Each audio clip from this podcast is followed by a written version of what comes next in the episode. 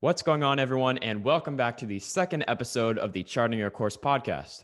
Quick note before we jump into today's episode if you haven't already listened to episode one with Dennis Yu, I would highly recommend doing so. He dropped some fantastic advice that will be super valuable for you. So, after you are done listening to this episode, be sure to hear that one as well.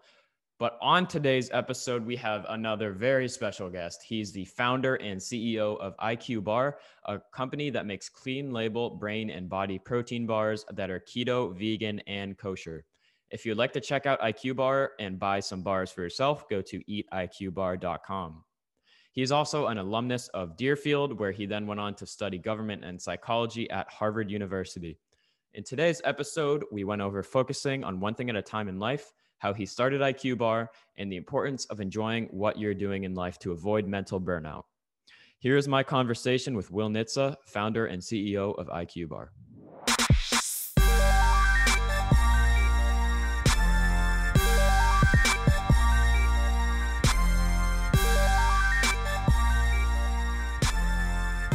So, as I just said in the intro, Will, you are an alumnus of Deerfield. So, to kind of start things off, what were your early upbringings like and how did they lead you to attending Deerfield?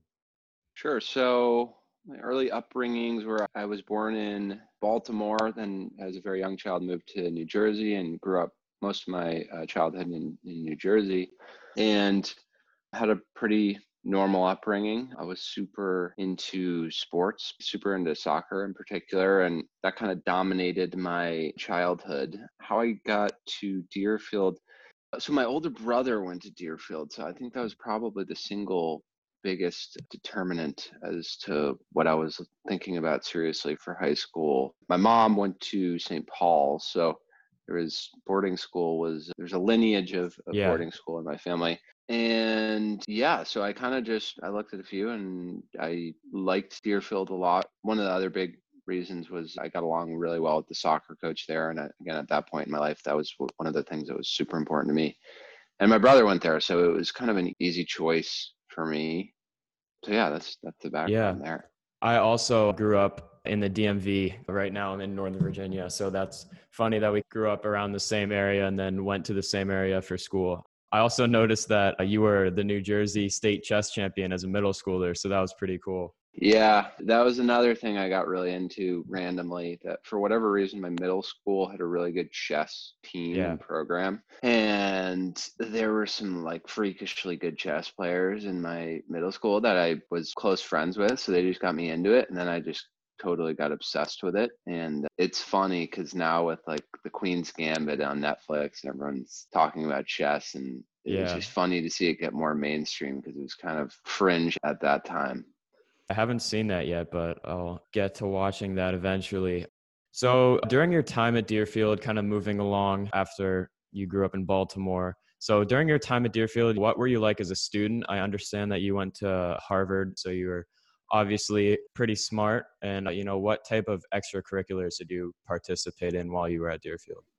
That's a good question. So again soccer was my primary extracurricular focus and you know for the longest time i thought i wanted to play soccer in college so a lot of my focus was how do i make that happen? So that was that was definitely number one. I was also involved in student government. I was the president of my freshman class and I did an okay job, but then I was relegated to, I think, like secretary or something my sophomore year. Yeah. And somehow I battled back and I became president my senior year again. I guess that would be the second biggest extracurricular thing. But really, it was sports and grades were the primary thing. I wasn't trying to load up like 15 extracurriculars. My goal really was get recruited as a soccer player. Interestingly, that ultimately wasn't the path I took, but that was the yeah. goal throughout the first three years of high school. It's interesting how you now own a company that revolves around brain health, and you are obviously big into sports. So I imagine there's some influence there because you wanted to perform well. Moving more into your entrepreneurial life, you're the CEO of a company now. So most entrepreneurs had some sort of early high school, like young age side hustle. What was yours when you were around my age? What was your first real kind of way of just making money? Well, I was always into making money and you know, I had it didn't have a ton of expendable money to buy stuff I wanted to buy, and so I was always yeah. trying to scheme scheme to to make cash. But honestly, that wasn't a huge part of what I was doing in, in high school. I, I, I was it was always on my mind. I always wanted yeah. to do something entrepreneurial, but you kind of have like only so many units of time and and in boarding school it, it's so regimented like you wake it up is. early you go to classes you have a sit down meal and then you have sports and then you have like five hours of homework so it's like there's really yeah not, a lot you can do and then if you have more extracurriculars it's there's even less you can do so for better or worse you're so jam packed that there's not a whole lot i didn't find there was a whole lot i could do and candidly, I wasn't dying to start a business in high school. Yeah. I really just, you know, in that period of my life, it was how do I get into the best college possible?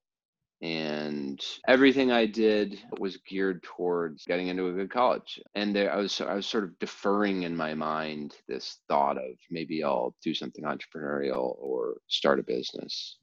Yeah, it's interesting. The last guest I had on, his name was Dennis Yu, and he was like he was just hustling and doing everything he possibly could to make money. He was going down to the local grocery stores and then buying soda from them at a discount and then selling it to his roommates and dorm mates at Choate. So it's interesting how now you guys are both successful CEOs in your own fields, but everybody has a different upbringing and entrepreneurial background and different inspirations to do different things. So, moving on to more of your professional life, what gave you the inspiration to start IQ Bar and what was the founding story? Yeah, so so I, I, went to Harvard and I studied a bunch of things and I was not really interested in 90 plus percent of them. And but yeah. one thing I got really, really into is the brain, psychology, neuroscience, all things brain related. And but I the, the issue was I couldn't really translate that into a job because I didn't want to yeah. do I didn't want to be a psychologist or a psychiatrist or an academic or a researcher. So I really didn't know what I wanted to do. And I, I knew what I didn't want to do after college. I didn't want to go into banking. I didn't want to go into consulting. I didn't want to those are kind of like the marquee paths yeah. out of Harvard. And I didn't want to do those because I just knew wouldn't make me happy. So I took a job in software. I had a software startup in Boston, and it was a weird job. It was at the time it made a ton of sense. It was sitting at the intersection of software as a service and the energy industry. So basically, I was selling and mm-hmm. marketing software to oil and gas and utility companies.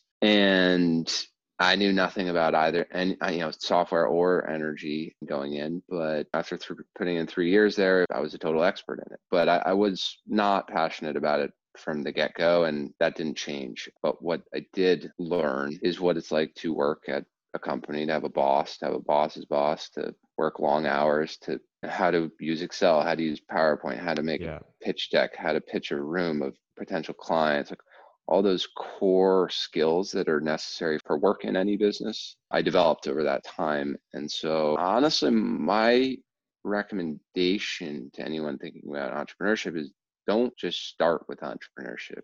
Get a job, get a real job, understand what it's like to work in a company. Build all your skills on someone else's dime and understand what the other side of the coin is because for me that was incredibly helpful i allowed me to first of all it pushed me to do something else. It gave me the skills to do something else but also pushed yeah. me to do something else because i didn't want i knew experienced something and knew i didn't want it rather than not knowing what it was in the first place. So to answer your question on the founding story i basically got really into nutrition in about 2017 and was kicking around this concept of brain food. That was the original concept. And question I kept asking myself is why doesn't that exist? Like, why doesn't a ready to eat brain food product exist? Because that value proposition exists in other forms like pills and powders and drinks and mixes. Yeah. But why didn't it exist in food form? So that was just the genesis of of it. And then at nights and on weekends, I would work on this concept, both from a prototype standpoint and from you know, all the other standpoints you have to think about legal, trademarking, design, website. So did that for about a year. And then I launched it via crowdfunding campaign uh, on Kickstarter and quit my job. And that was, yeah. that was the start. I heard that your crowdfunding campaign was super successful for IQ Bar. It's pretty interesting to read about. Yeah, it was. I, I would. That's another thing I would highly recommend is if you're creating a tangible thing or you want to create a tangible thing, it's a really good route to take. It's super stressful. It's not necessarily fun, but if you're trying to generate sales or pre-sales and you're trying to justify valuation and raise some seed money, it's a really good option. And the alternative is try and either move slowly by creating small amounts of product and just slowly growing, or show up to investors with a deck that is just an idea. When it's just an idea, it's probably investors are going to want a lot more hold in your company because there's no proven interest in the market yet. So I think what you did was a really smart idea strategically to grow your business. Yeah, I mean, uh, it's again, it depends on what you're doing. Like, if you're a tech company, you can raise a bunch of money if you have a good team and good business plan or whatever. You can raise a bunch of money at a good valuation with an idea you can't do that with a tangible product. So the question is, how do you solve that chicken or egg problem? You need yeah. sales to justify high valuation, but you don't have the money to generate those sales in the first place. So crowdfunding solves that problem for you. Yeah.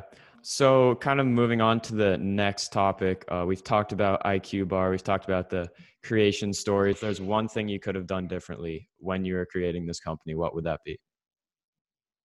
When I was creating a company or when I was in high school? When you were creating this company, something that you were doing in high school that possibly could have set you up to uh, a better creation of this company. Maybe it's building a better network with people at Deerfield. Maybe it's, you know, learning more about sales or getting a job, something like that. I don't know. I, I don't really I think you have to take things in, you have to sort of there are chunks of your life and each chunk you shouldn't have too many goals. You should yeah. really in my opinion have goals that'll get you to the next chunk.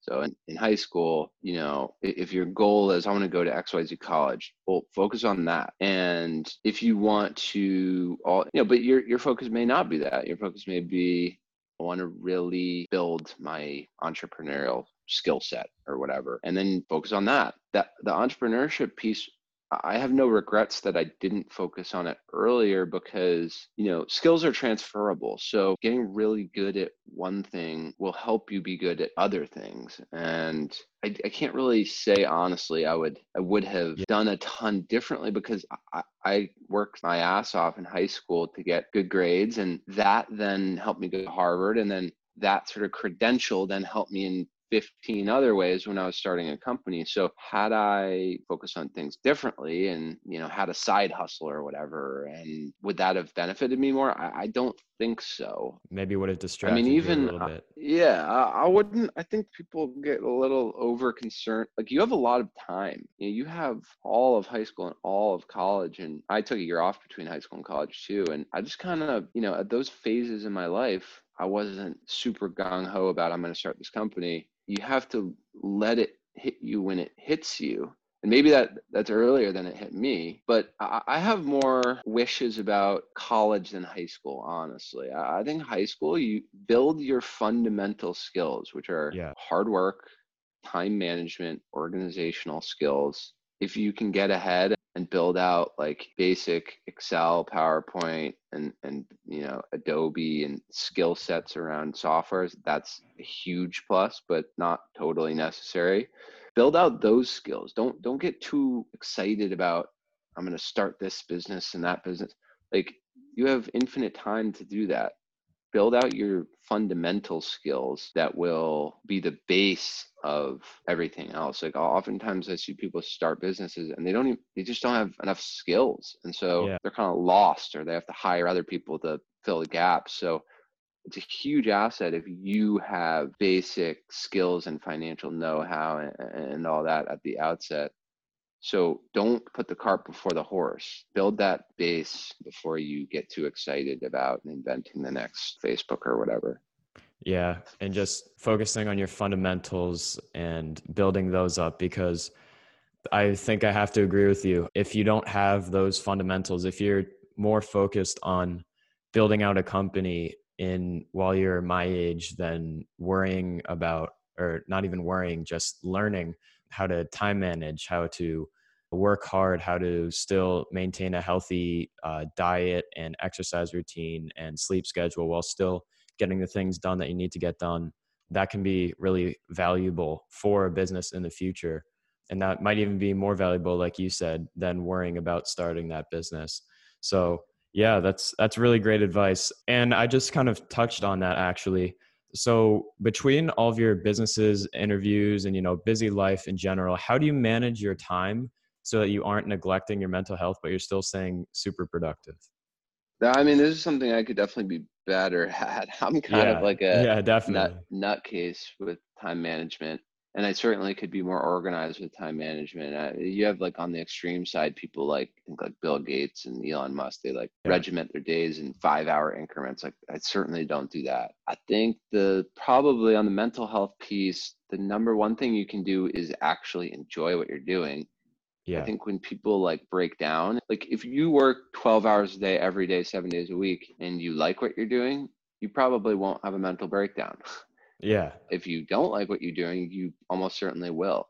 So like the base level is don't do something you don't like because anyway you slice it, you're going to do a lot of it. If you don't like it, there's going to be some downstream problems for you. But if you like it, it's actually oddly sustainable. Yeah. So everyone has like there are all these like buzzwordy type things like meditate and journal and blah blah. blah. I don't do any of that and that's all fine and well but i would argue what's way way way more important is just like what you're doing. You look at like investment bankers or whatever and uh, some people i'm sure love that but let's say half of the people don't. Well those are the people who break down because yeah. they fundamentally don't feel fulfilled by it or like it or whatever and you know let's say i were to tell you that let's say you hate ballroom dancing but i told you you had to ballroom dance for 12 hours a day well there's going to be yeah something's going to break like there it. yeah but if let's say you love chess and you play chess 12 hours a day well you're probably going to do just fine so it's sort of as simple as that uh, to me, as, as, far as I see it. But even when you love some, doing something, it, it's not to say it's not super stressful. And yeah. You know, you got to just sort of like build a thick skin and build muscle memory. And that's something I didn't realize. Like, you're in like not so much high school. Actually, high school was way more regimented and busy than college was for me. I had yeah. tons of free time in college. At boarding school, like eh, like I said, every hour is blocked off. In college, especially Deerfield, do, yeah, you can do whatever. I mean, like you could sleep through class if you want, and no one will say anything. So I think you have to be way more disciplined starting in college, but I can't lie to you and say I was crazily disciplined. Like I goofed off for much of college, just like the next guy.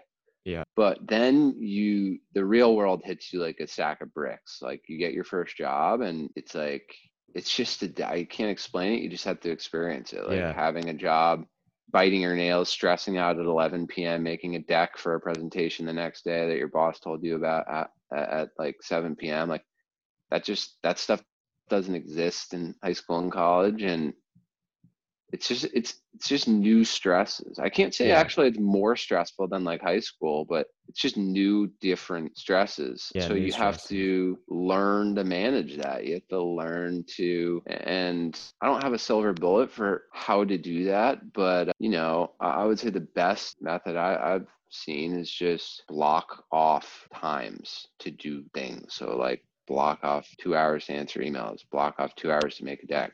Don't have 10 things to do at once and you could do any one of those 10 things. Like be very intentional about yeah. your time and don't one thing I've learned is like felt the need to answer everything immediately and it's okay if you don't respond for a day. But again, this that's an area you never are perfect and you're always trying to get better at and when you're an entrepreneur you ne- you're always understaffed and you're always have more things to do than you have time to do yeah so i would say prioritization another just critical critical thing.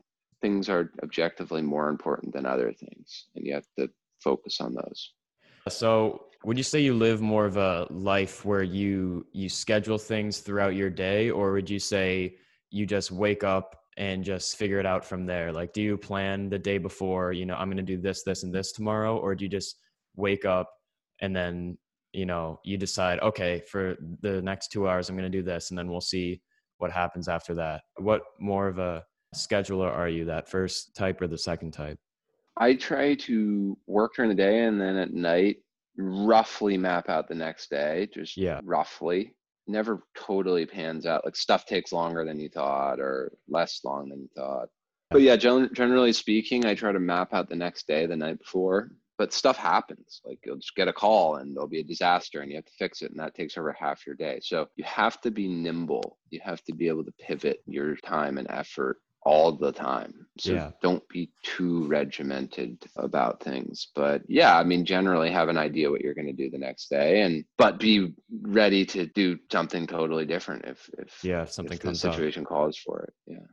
So, all right, we're we're kind of approaching that 30 minute mark. Thank you uh, so much for coming onto the podcast. I think you've shared a lot of valuable insight into your life today and some advice for our high school listeners. But lastly, one more question: If one of our listeners would like to, you know, reach out to you or get to know you, or if they have questions for you, what would be the best way of asking you those questions? Well, probably just send me an email. Yeah. My email is will, will at eatiqbar.com and you can send me an email. Definitely. Yeah. Thank you so much for coming on to the podcast. I hope this interview helped every one of you guys be able to better chart your own course in life. And I will see you guys in the next episode.